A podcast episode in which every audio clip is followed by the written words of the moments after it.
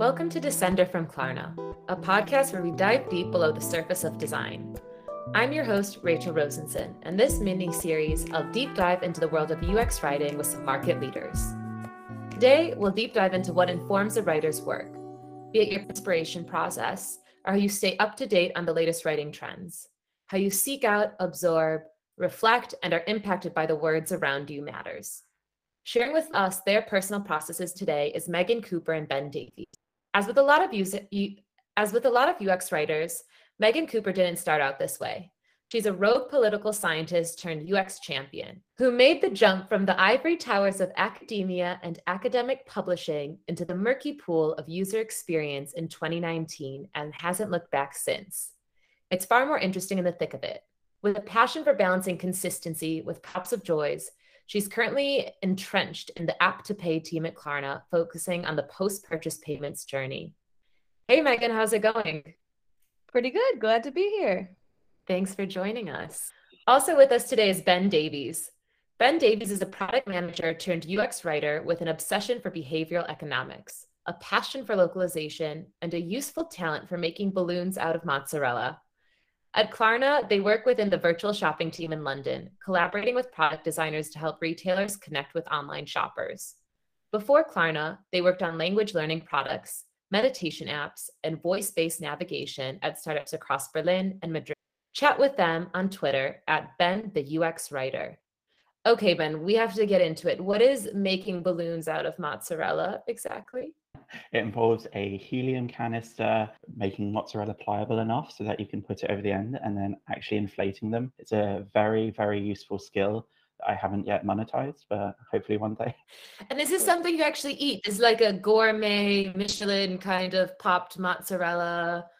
I think course? it sounds more impressive than it tastes, to be honest, because you end up kind of with that cold, was melted, no longer melted mozzarella balloons. But you can fill it with like garlic smoke and aromas and stuff. So it's quite interesting. We'll we'll make them one day. We'll have a mozzarella balloon session. Oh, I can't wait! I can't wait. Is Next is the mozzarella floating away or something. Maybe we should do that. Release a bunch of mozzarella balloons at some stage. It's going to be the new dance flash mob, except it's mozzarella ballooning. I, I would be all for that. But not that there isn't so many more questions I have about this topic, but maybe refocusing in on the episode at hand. So today we're going to be talking all about inspiration. And I'm super curious as as a designer to talk with you all about this because as a designer, I know how this kind of works. I know we've got Dribbble, we've got these apps, and people are talking about it, and you see the Twitter feeds. And I'm just so curious in the UX writing world what this kind of process looks like.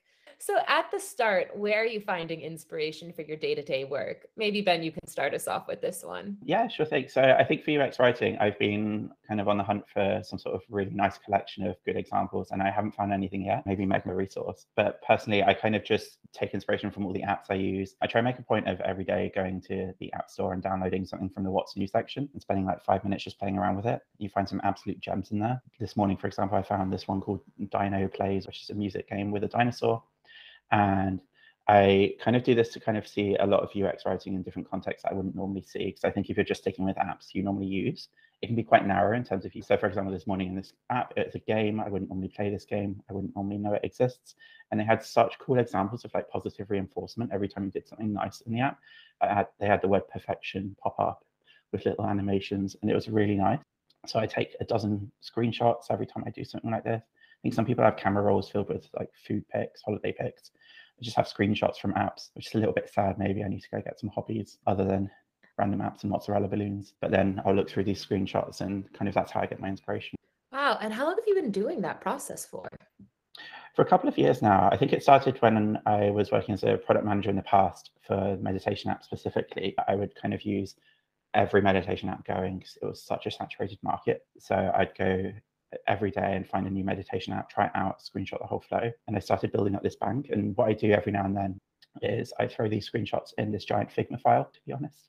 It's got a lot of screenshots in there, but there I have everything grouped. I have examples of push notifications, I have onboarding flows, just have all my inspiration there in one place. And it's been really good to kind of have that to refer to. Oh, that's a total dream. I need to be doing that.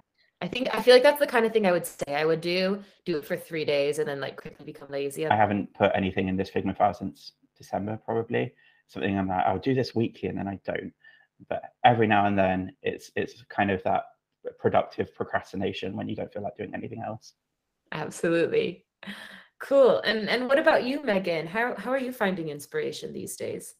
Man, I wish I would have gone first because Matt does it impressively. I feel like I do somewhat similar things whenever I see something in the wild, as they say. Like whenever I'm buying something, I'll be like, "Oh, this is this would be really interesting to compare with like what what we do at Klarna." So I take a bunch of pictures and then I never look at them again. But I guess it's sitting in my head anyway. But I would say there's kind of a difference now between when I was like first starting out. Because when I was first starting out, I was like very much looking at like places like UX Writing Collective and the uh, UX Writing Hub, and then on media and Dribbble, especially like checking in daily or weekly but it's really tapered off now maybe it's because i i work really deep within the product i work on like the payments side at uh, Klarna. So it's very much micro copy. Like this is kind of standard in the industry. then I don't go inspiration so much anymore. But I'm definitely going to steal Ben's idea. Like that's amazing.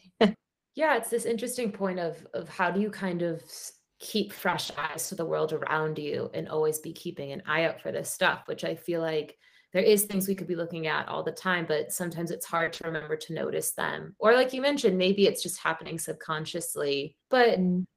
i guess because of that there's this question of i guess casual inspiration versus going out and seeking the inspiration in ways like Ben's doing. How do you decide like which method to go for or like when you need to make that active hunt for inspiration? I'm working on a project, I generally try to do like a benchmarking, which is sort of like what you're talking about, going out and looking for something specifically. And I, what helps to really help round it out is you can look at something that is exactly like what you're trying to do, like a direct competitor. But then you can also sometimes look at somewhat completely indirect competitors like like Mindler or like yeah, Headspace or they do a really good job of like creating the right vibe. So um like a calming sort of vibe. And since we work in like the payment space, it can be very hectic and the stakes are high. So it's good to to bring it down a bit. Yeah, I would definitely agree with that with benchmarking as well. And I often find the teams I work with have kind of ideas of other apps or other product in mind when they're briefing me for kind of a new flow or a new feature. So kind of just asking right at the beginning, okay, send me a list of or your inspiration because I find often they'll have it in mind, but they won't say something because they don't want to bias the way I write. But then actually, it's super helpful to see those at the beginning and not be told at the end, oh, could you do it more like Shopify, for example? So, kind of getting those competitors at the beginning as well and using those as benchmarks. Does that ever feel frustrating or limiting to to be so aware of maybe what the competitors are doing? Yeah, I, I think sometimes it can be frustrating because I think there are definitely trends in UX writing. I think it's the same with design, it's the same with any field. And you start to notice kind of a lot of very like homogeneous approaches across the board. For me personally, for example, if I read another error message with the word oops in it, well, I won't say what I'll do, but I, I won't be very happy about it. I have quite a unnecessarily emotional reaction to reading Oops now because I've just seen it too many times and it feels cliched and done. So I think it's also a case of seeing what others are doing, but also knowing it's okay to kind of disagree with those approaches as well and think not only why do I disagree, but also what would I change about it? And then trying that out in the context I'm working on and seeing if actually it works or if there is a reason it was that way to begin with. Yeah. And similar to Ben, I would say also there's a lot of times we get pushback from stakeholders like, can't you make it more like Apple or something? Uh, or make it quirky and like they, they have something specific in mind and you just think like well we made it all like apple then we'd all be apple. And then there's no there's no personality there's nothing nothing going on there. And also like we have to think about the reason why they did it that way like that it's not necessarily the, the approach might not work as well for us. So just really questioning. We can't just make everything like Apple. We have to question and try to do something maybe new, maybe not new, but something that works. We've talked in some other episodes with writers who talk about this challenge as a UX writer. Sometimes there is this atmosphere and this brand and, and the vibe, as you say, Megan. And then sometimes it is just hyper functional copy. And I'm curious when it comes to inspiration, are you looking at competitors when it comes to this hyper functional text as well? I would say it's a bit of a mix because in some cases, so one of the projects I'm working on now is to come up with consistent wording around the term payment methods. And some people were asking for branded version, like we can make it quirky or whatever. But in the case of when you're just trying to get across something very specific that already has a, a known definition, then that's kind of where I try to reel, reel it back a bit to rely upon like if we're adding brand personality here and it's making it more difficult for people, then that's the wrong place to do it. When you bring up the word quirky, that's kind of word I hear a lot from clients as well when they're referencing kind of how they want the tone of voice to be, or they're giving feedback on like a specific piece of copy and they say, oh, can you make it a bit more quirky? You bit of humor, put a bit of humor in there. And sometimes it's appropriate and you, you can brand things up a little bit, introduce a bit of personality, but sometimes it is inappropriate. Like I've I've had requests to make error messages about payment being declined funny. I think, well, if my payment were declined, I probably wouldn't be feeling humor at that point of the user journey. So I think it's also pushing back sometimes and saying, we're here, we're kind of writing to inform. So we're not going to take the approach that maybe someone else has because it would be inappropriate and just keeping our own brand's tone of voice in mind. Mm. Yeah, it's this delicate balance of like taking in the inspiration, but then also making the call based on on what's out in front of you. It seems like you're referencing a lot of benchmarking. I look at other apps and industry leaders. Do you feel like, as UX writers, the majority of your inspiration is coming from the UX writing, especially because both of you have had these other careers outside of UX writing? I mean, maybe starting with you, Ben, as someone coming from the product management world, how that might affect your inspiration. Definitely. I think as a product manager, I was always very much focused kind of on the UX side of things. I'm not a technical person in the slightest. So I think I always have kind of behavioral economics and behavioral science in mind when I approach UX writing. That's where I draw a lot of inspiration from. So it's also kind of keeping in mind what product teams KPIs are, what they'll be working towards, what kind of engagement they want to foster, these kinds of things when I'm approaching UX writing. But then finding a way to do it that works the best for the user and actually guiding the user through that process. But I think in, before being a product manager, I was a teacher. I was an English teacher, teaching English second language in Spain.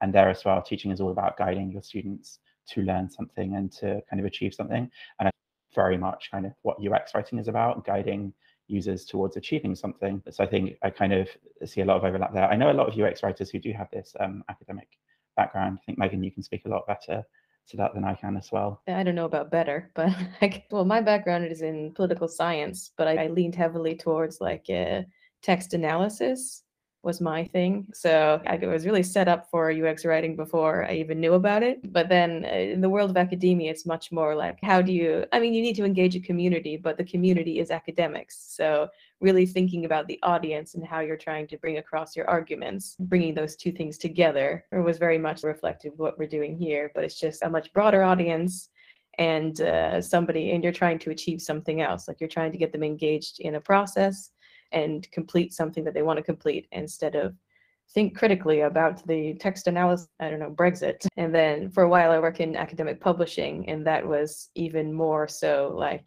trying to match an audience with a text. And how do you get more citations? How do you get like people excited about an academic article on geology? That's interesting. I mean i have to imagine that in academia wow this is going to be an uneducated sentence. I have to imagine academic papers are long but that's a very different type of writing. And i'm curious how that muscle translates into the world of ux writing. Yeah well it was a bit of a transition because i did my master's i wrote my master's thesis and that was very much that sort of writing. But when i came into the world of academic publishing it was more about getting people engaged in these things. So i think it was a, a lot it was a smoother transition down there. Like we try to work with like social media and with events to engage with a broader public and speak in a different way, I would say, like in a, a welcoming way. So you're already learning how to maybe use that same kind of framework or, or methodologies at, at an abstract level, and then you're just kind of just swapping out maybe what the output is in a certain way. I mean, for both of you, since you come from this love of language, whether it's teaching or taking your career so far in, in publishing, I'm curious how you then decided that UX writing was the next path to take with this skill set, because there's so many different ways a writer could work. Then maybe you, from the teacher to the writer. Yeah, I think um, UX writing was something I kind of fell into by accident. So I think I'd been working originally as kind of an editor for Babbel which is a language learning app, and I've been writing language learning courses.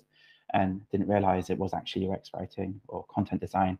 We just didn't call it that. I realized I'm making it sound like 20 years ago. It was 10 years ago, but it kind of wasn't a term that was around. And then when I transitioned into product management, because I was living in Berlin at the time, I always ended up taking over the English copy for my apps. And it was always a bit of an afterthought.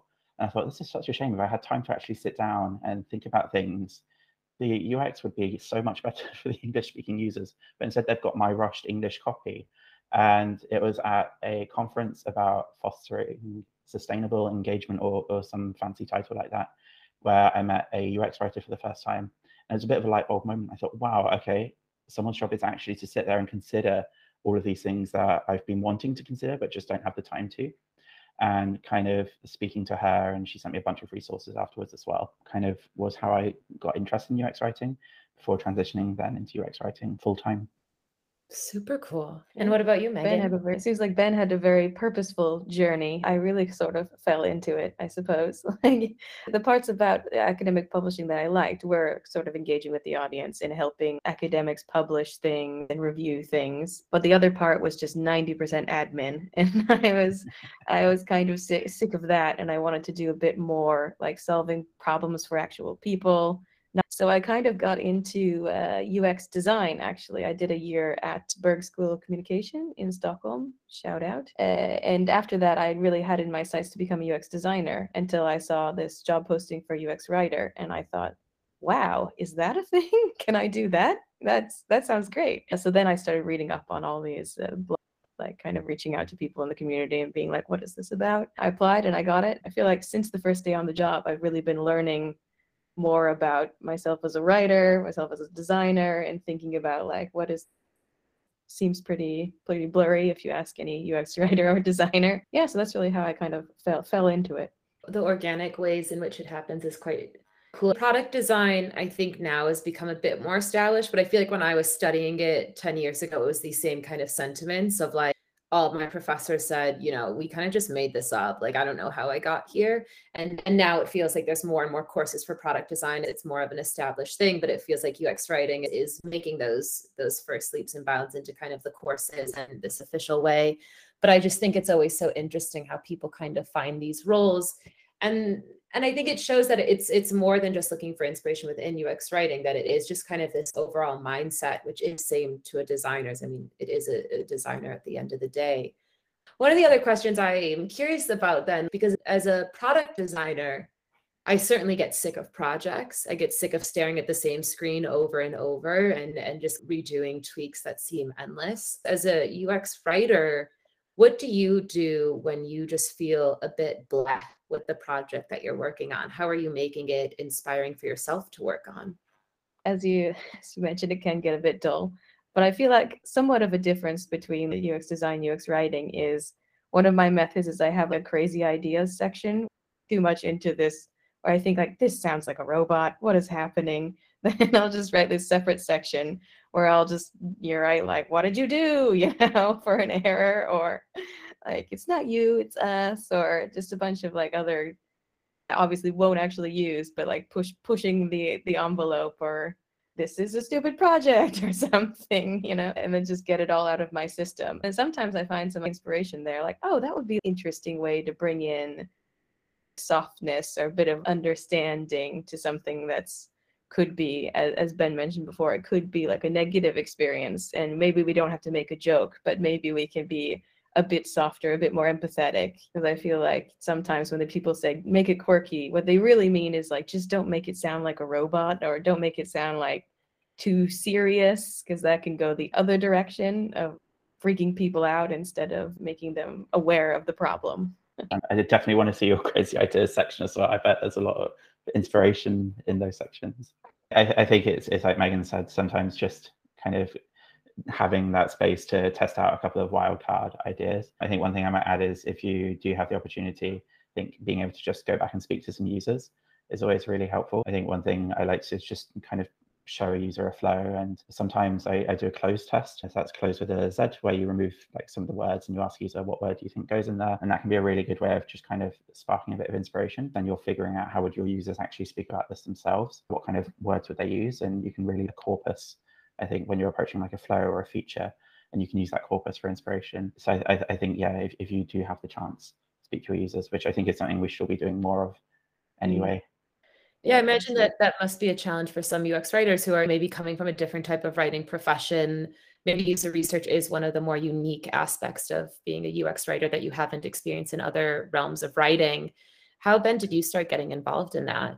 Definitely. Yeah, I think so. My first kind of bit of user research that I did was when I was working for this tiny, tiny startup in Berlin. I think we had 15 people on the team and uh, we had no user research ever done.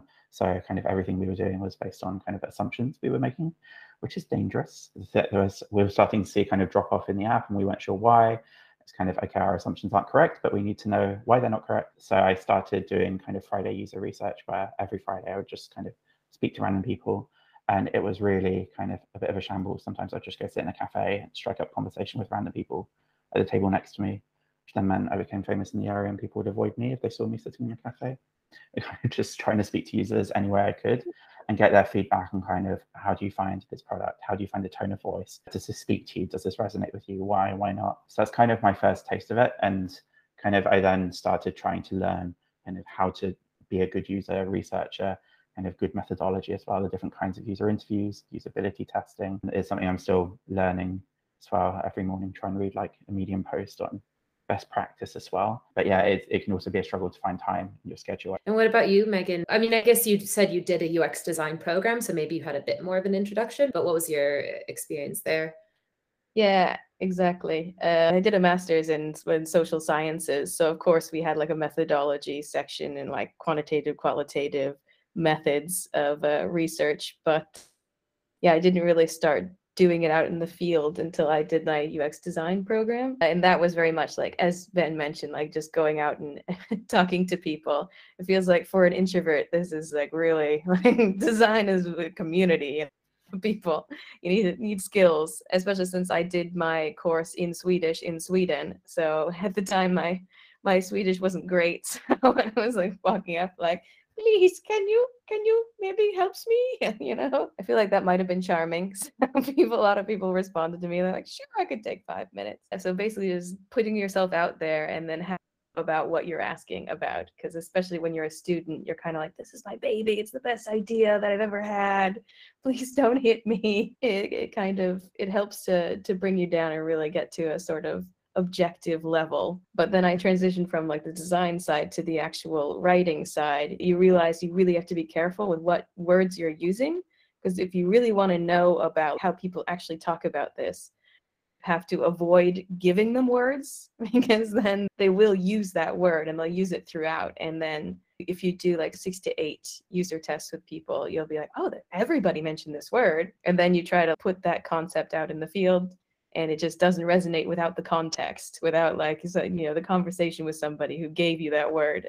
And do you have an example like how are you conducting research about words if you don't want to be using the word? Do you have an example maybe of a past project how you set it up specifically? Well i can talk about what i'm doing right now where i'm, I'm kind of doing what ben the cloze method that ben's talking about uh, that, that mentioned before where you really block out the thing and say like what do you think would go here? Uh, you give them three different options and say you're trying to do this thing which one would you click on? uh, that's if you want to give them options. Or, I mean, you could just have a conversation with people about like their spending habits or something, because spending is a bit of a neutral word and they'll come up with other things, like other words around that. Yeah, so those are the three main methods that I guess I use. I think that's a really good point that you made there, Megan, about just having a conversation as well and kind of just getting a, a corpus of language built up, I think about how people actually speak about it. But it can be tricky. We had an example recently as well with naming where we were trying to come up with a new name, but we wanted to get inspiration from users. So we wanted them to suggest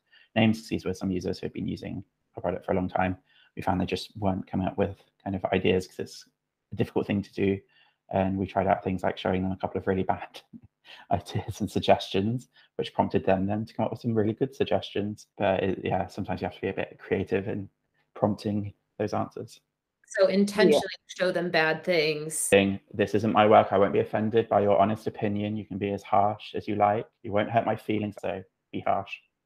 Brilliant. Because I mean, there's a common saying on the internet, like if you want to answer quickly on the internet, you don't post a question, you post a wrong answer. and then all of these people will come in to, to correct you.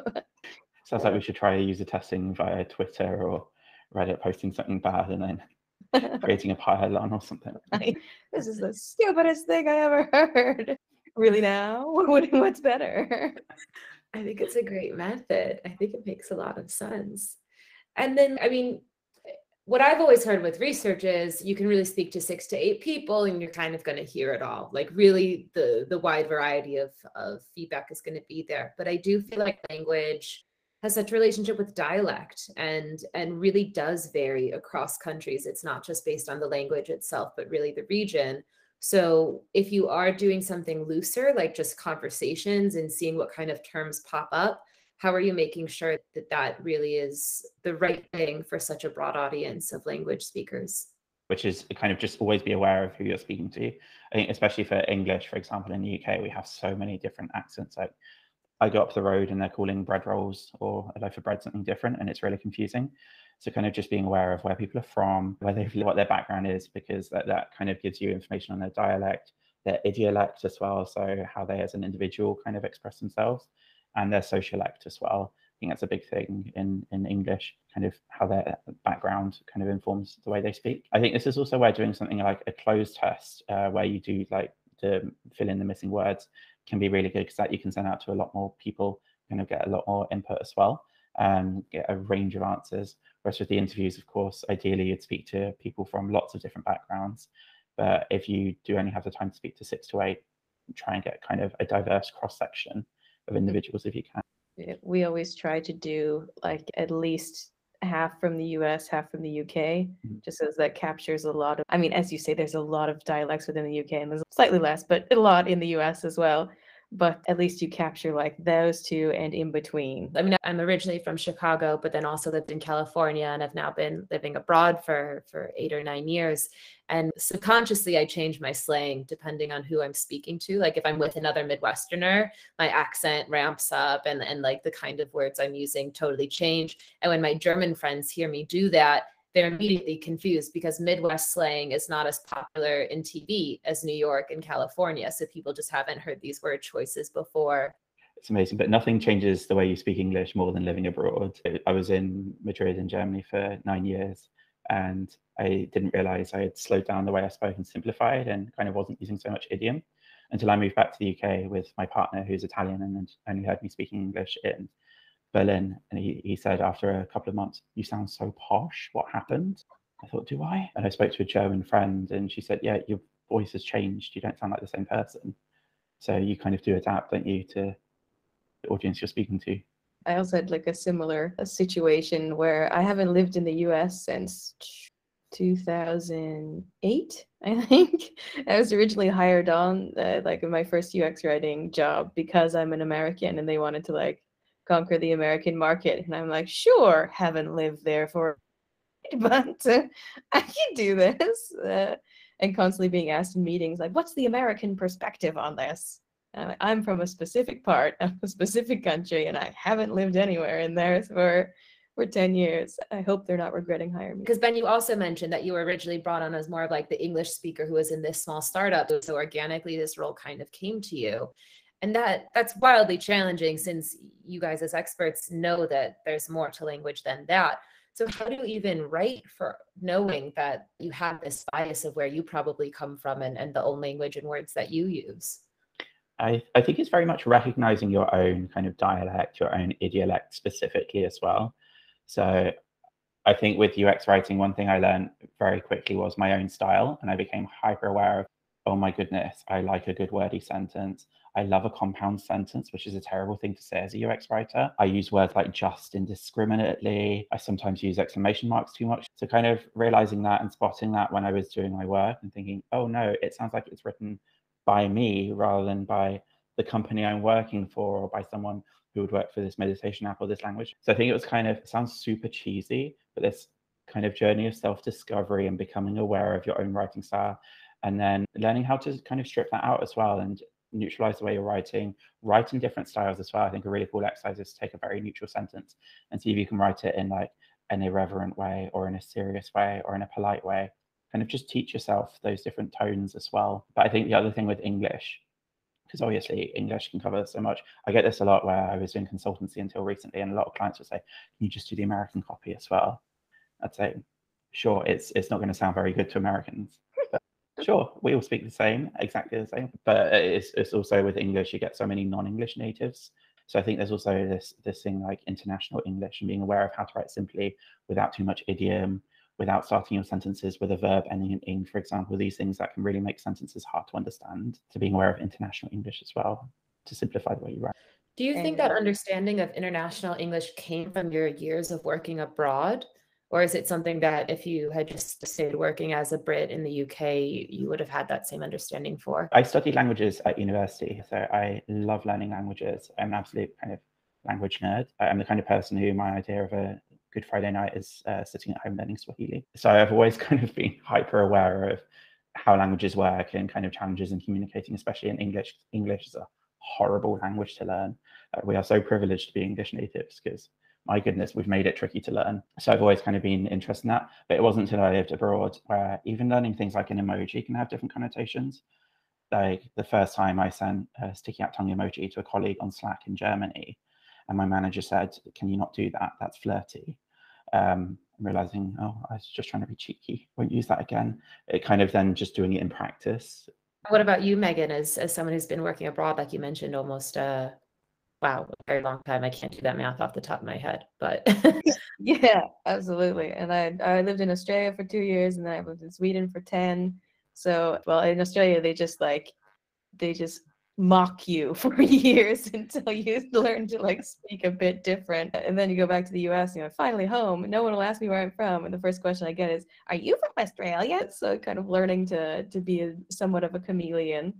But then in terms of writing, also when I started out with my career, I was told I was hired on because they thought uh, they thought I was American. They were right, I am American, but they they wanted the American perspective and my first like couple efforts were like super branded very american things and then you start thinking about of course localization translation and like all these and i feel like it's really helped to sort of bring down not the lowest common denominator but like the most common denominator i would say sounds a bit more positive of, of things that like you don't come up with a very cool rhyming thing. You can come up with something that could work in a bunch of different languages and still sounds fun. You just added like another piece to the puzzle. I think the relationship with language changes so much as you live abroad. And I don't know, I think it's quite interesting. I think we've talked about a lot about inspiration in a positive sense. You know, you're actively going out and looking for things. We've talked about different research methodologies, bringing in the user's perspective, how you're kind of doing silly things on the side or pushing yourself to writing in different languages but when you're up absolutely up against the wall, what is the kind of advice that you have for yourself or, or for other writers out there? I think one thing I have tried to do, especially with writer's block, is there are some days I had it this morning to be honest, where I wrote a sentence that was so grammatically bad. I just thought no one should ask me to write anything today because I clearly can't write. But also, just when you have those moments of writer's block, it can be really hard to overcome. So, one thing, this sounds really gross, but I, I think I try and write a vomit draft. And I think this is a term used quite widely in things like script writing and books, but kind of just get something out there without thinking too much. Because I think, especially when you sit staring at a string and it's, it's especially buttons and microcopy, they are the worst. It can take hours to write one word sometimes. So you just need to do a vomit draft, just get something down and then show it to someone, get feedback. So often that feedback will help you kind of find the right answer or reveal something that your stakeholders wanted you to do that they hadn't revealed beforehand. So I think that's kind of the one thing I would say. Always do a vomit draft. Don't overthink sometimes. Yes, our job is about thinking how to solve problems, how to guide users through the, the user journey. But if you're stuck, vomit draft. I'm going to stop saying vomit draft now. One more time. You'd like to vomit at us. I was, I mean, you, you stole you stole my my idea and branded it much better than I was going to say. Uh, you probably had a nicer way of terming it than. Uh, I was just going to say, well, I think an important to keep in mind is we're not curing cancer here like and also ux writing is a community. Like we it's not preference sitting there alone writing everything and not getting any feedback or any input. So if i really hate something as ben says i'll just like send it to one of my colleagues and like please fix this. What what what am i doing? Like what is wrong here But uh, at the end of the day, if you have a, a tight timeline, it always has to be reviewed by somebody. Just have a bit more humility and like let things go. You need to let some things go. That's my biggest uh, advice. Just vomit draft, feedback, let it go. There we go. Kill your inner perfectionist. Yeah, exactly. vomit on them and then kill them. Yeah, it sounds to me like, you know, puke it up and also ask them to hold your hair back as you puke. Descender is sponsored by the design team at Klarna. It's produced by Jonathan Andersson, Francesca Cthulhu, Melanie Lefbird, Anusha Hussein, and Rachel Rosenson. To learn more about the irregular career paths on the Klarna design team, head to klarna.com slash careers. A special thanks to Adrian Högström for our music throughout this episode. Got questions you want to hear other designers answer? Write us at descender at klarna.com. See you next time.